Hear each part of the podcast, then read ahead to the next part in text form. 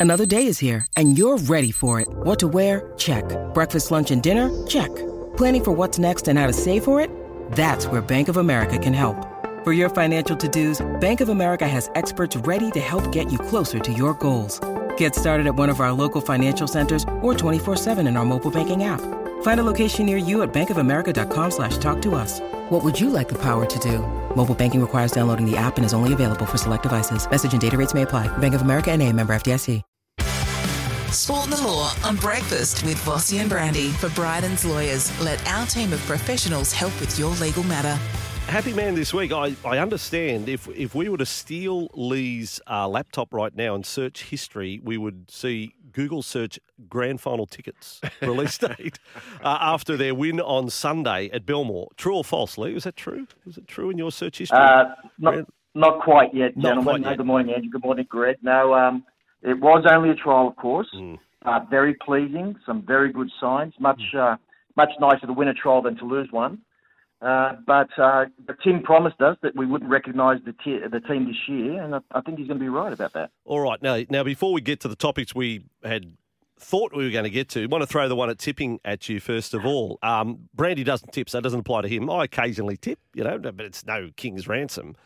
Can you, in this day and age where tips just get into a pool and shared among staff, can can you make sure that your tip goes to one particular waiter or one person from the restaurant? How do you do that?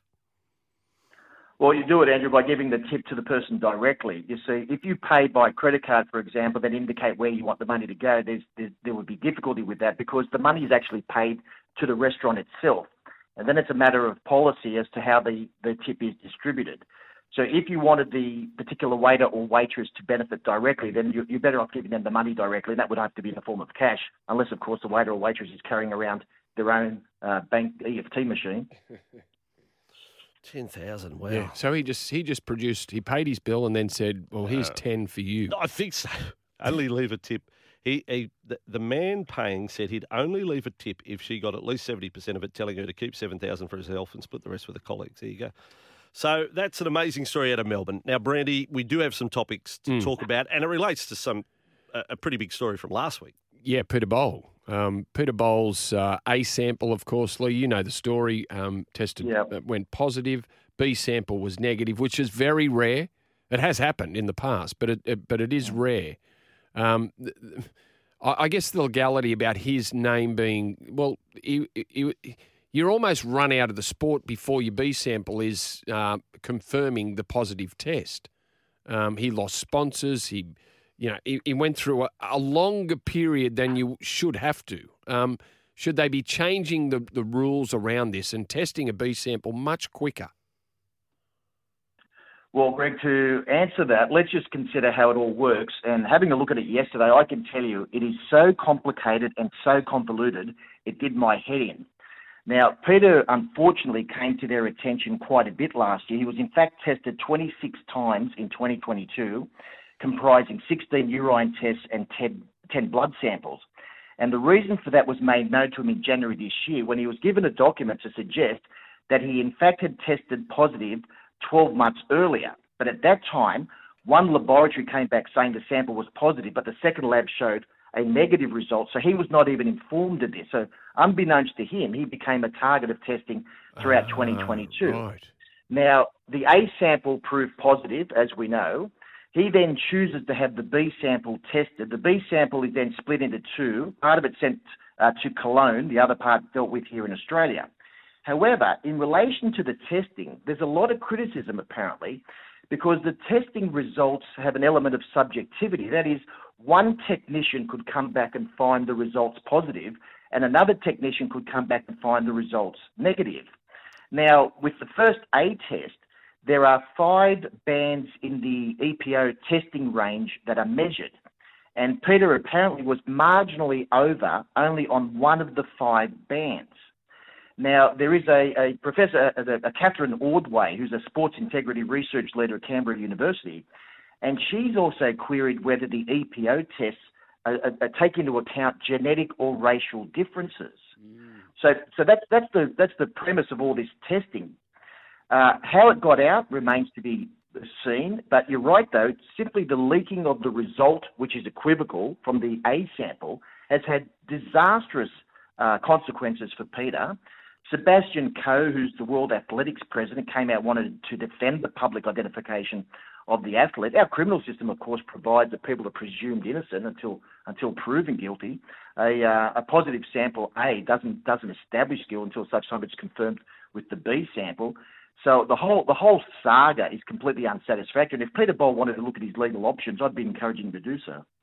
Absolutely, uh, but Lee, the the, the dragging out of the uh, the B sample test, like so long, so it, you know, he he spends a month getting, um, just well castigated for being a, a, a drug cheat. Young Australian when, of the year. When, when just, just, that was part of what the case. Why don't they do it a little bit quicker? Well, uh, I'll explain that. Um, the first sample uh, is subject to what they call a SARS, S-A-R-S test, being a page gel test. Uh, that's the sample A. Then, when they split it for the sample B, which gets sent off, as I say, to Germany, and the second part here, that is an isoelectric focusing test, which is the test that was previously utilised by Sport Integrity Australia. So it's different testing to begin with. Oh, that's so. As to why it takes so long, I don't know but that's the process. Okay, so that would be that would be an explanation as to why an A sample could be different to a B sample because they're they're testing it differently. Absolutely, one's a SARS test, Bizarre. and one is a IEF isoelectric focusing test. Wow, that is that. Well, they need to clean that up, don't they? And I, I, I yeah, hope I hope Sebastian Coe was saying that yes, we need to look at the, the processes that we and how we deal with with athletes. Yeah. All right, Lee, quick one to finish. Uh, the NRL looking to introduce uh, a new concussion rule. Can there be any blowback on this? I mean, legally, I mean, is a concussion rule or pr- protocols that the same as a you know rule of play, if you will, and you just have to abide by it. So if they bring in you know mandatory stand down ten days, twelve days, you can't challenge that. Uh, no, Andrew, I think this is all being driven at the moment, of course, by the NRL's medical advisory panel, and the NRL will be guided by the best medical advice that um, that it has available to it. Now, it would not be remiss of us to also suspect that the NRL has one eye on future legal or class actions. If it is ultimately established that the NRL had available to it medical advice that players should be stood down, mandatory stand down in the case of concussion, as they do with the AFL, and the NRL ignores that advice, and a player suffers injury as a result in the future and can establish a link between that injury and the failure to be stood down, then that would be a clear breach of duty of care by the NRL. So as I say, so I think the NRL at the moment is very conscious of two aspects to the matter: the medical, the advice that they're receiving, and the potential legal ramifications if they ignore that advice. Uh, John Bateman, He's been uh, all clear, John Bateman, um, apparently, from what we've heard uh, in the media. But uh, when, when is he touching down, Lee? Do you know?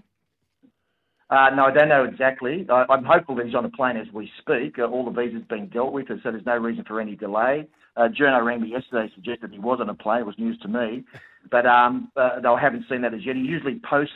Uh, he's a prolific poster on social media, uh, John. So I'm sure if there's a photo of him at the airport with his family, we'll know about it. But uh, he, he may in fact be on a plane as we speak, but I know it's I know it's imminent. Well, that's good news. Just adding to what has been a good week for the Tigers, Lee. You have yourself a good week there at Bryden's Lawyers. I'm sure you'll be busy as always. Thank you, gentlemen. Have a great day. Thanks, Lee. 23 minutes after 8. Sport the Law on Breakfast with Vossy and Brandy for Bryden's Lawyers. Let our team of professionals help with your legal matter. Just clearing it up. It'll be 23 after 8 in five minutes' time from now. Vossy and Brandy here. Hope you enjoyed this podcast. Don't forget, you can listen live to the show every weekday morning from 6 till 9. Tune in through 11.70am in Sydney or anywhere in the world through the SEN app.